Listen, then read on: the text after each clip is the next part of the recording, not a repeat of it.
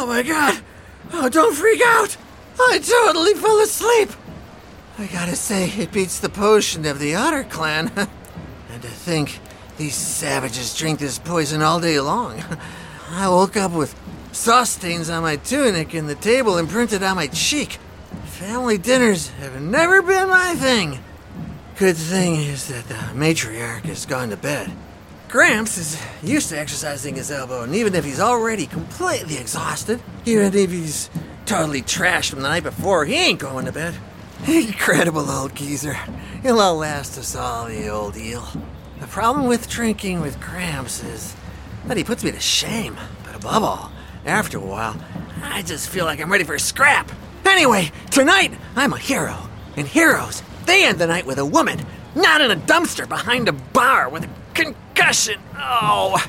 This don't happen every night, Sleek, so tonight, keep your nose to the grindstone and try to finish in beauty with a babe in your bed. Arkanza finally joins the assembly. She slips in next to Gokpe, who curtsies jokingly and whispers support in her ear. She's applauded by a large part of the table. Slick seems to have woken up and gives a knowing nod to the turtle, who gives him a friendly wink back. The atmosphere is generally good. The last challenge seems less daunting to us all now that we have discovered the power of our group synergy. This time, with everyone moving in the same direction, we should get through it, not easily, but still with flying colors. But a dire suspicion remains.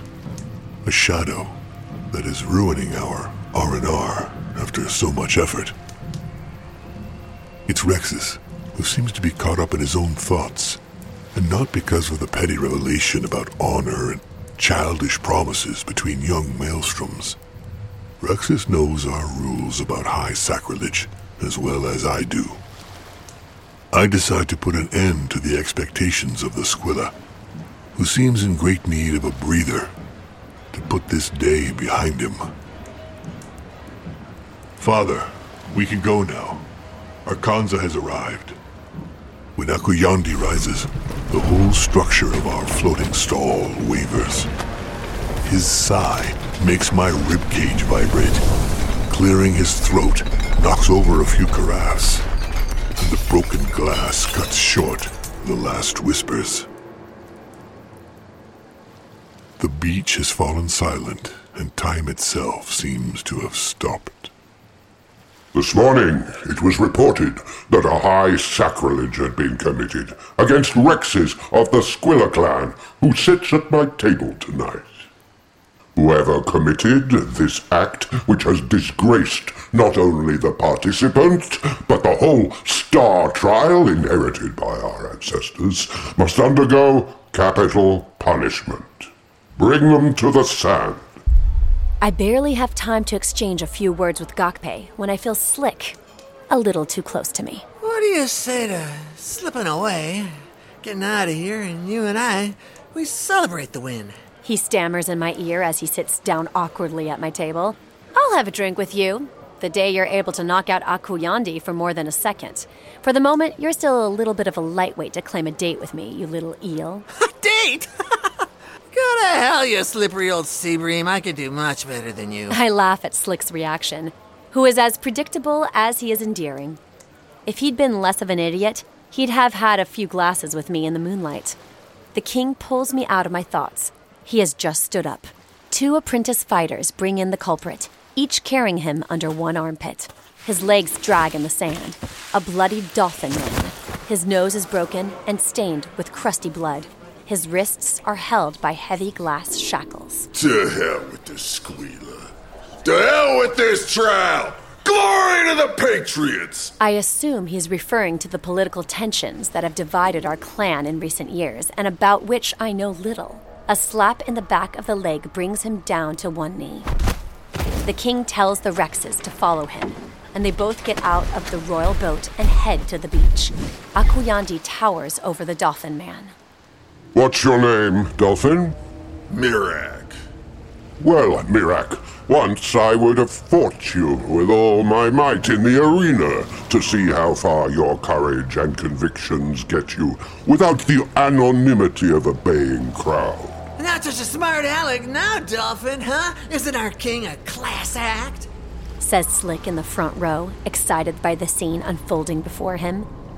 Akuyandi seems to have heard him because he pauses in his speech, but he still pretends to ignore him to weigh up the words he seems to be looking for.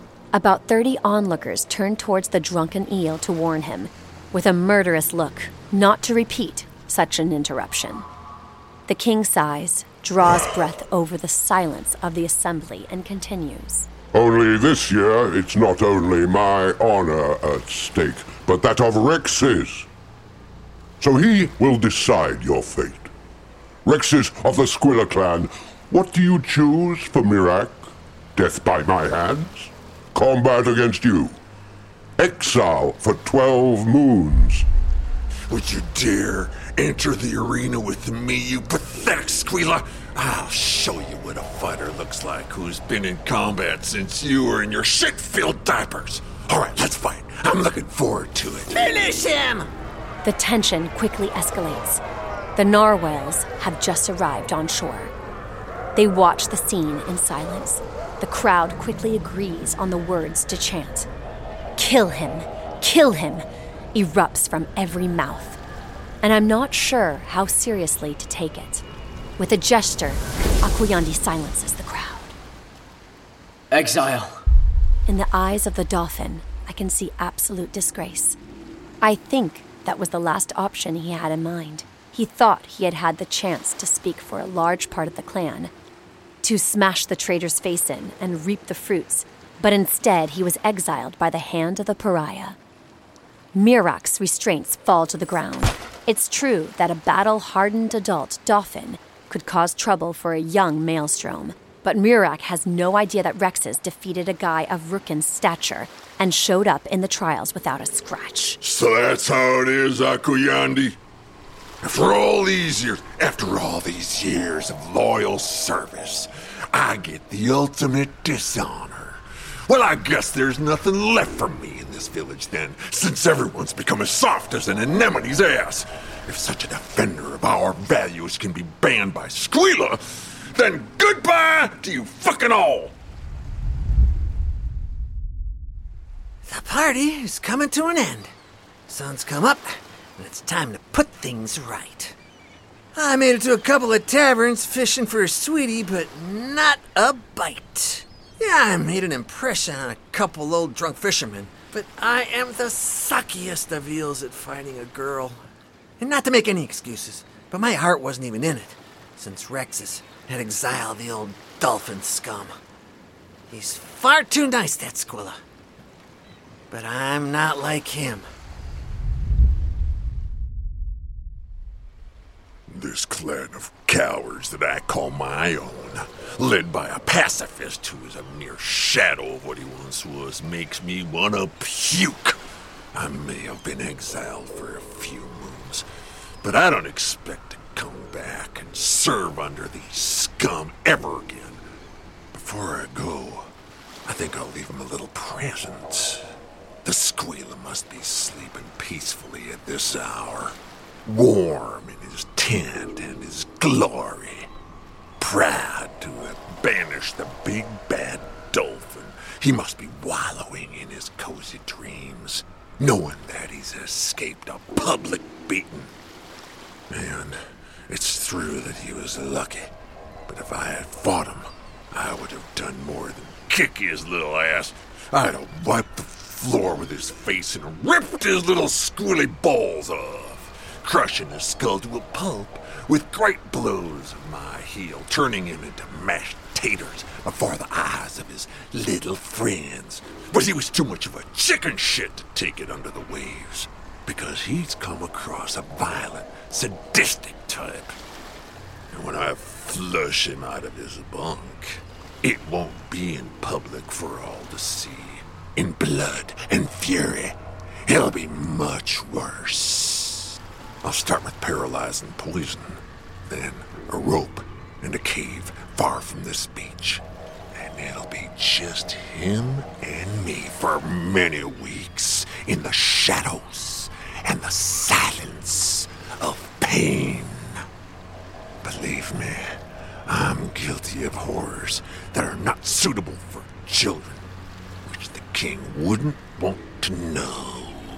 So, Rexes, when you're dismembered, still alive, and drinking your tears so you don't die of dehydration while I sully your stinking entrails, what will you think of then? Mirak comes out of his hut. He's packed his stuff up in a big bundle. He kisses his kids and hugs his wife like someone who, when all is said and done, doesn't give a shit. From where I am, I can feel the emotion in the air, but only on my side. The thing is, I don't give a damn if anyone misses him. He still hasn't got it.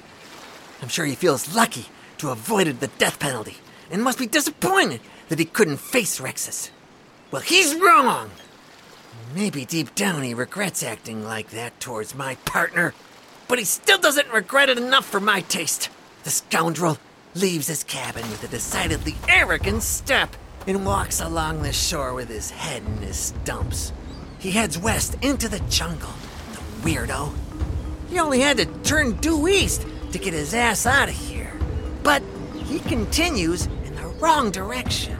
He must be completely stupid or completely drunk. Who knows which? I don't care. In any case, it's now or never if I'm gonna take him down.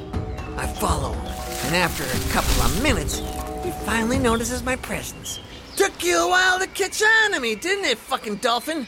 The eel. You're sleek, Red. And you're the one who threw a dead fox at my partner, hiding behind your mates.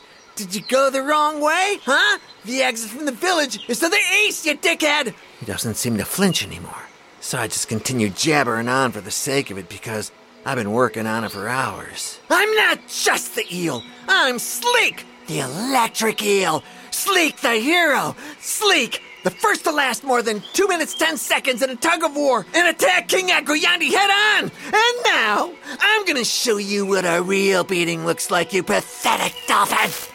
So I send him a blow that he won't forget for a long time. And shit! I didn't think he'd die. I just wanted to hurt him. Kinda. He really didn't deserve to die.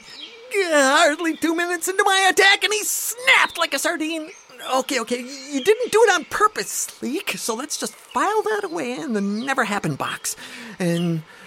Whoa, but I got a dead body on my hands. And if this gets out, I'll be in deep shit. Alright, this was totally unintentional.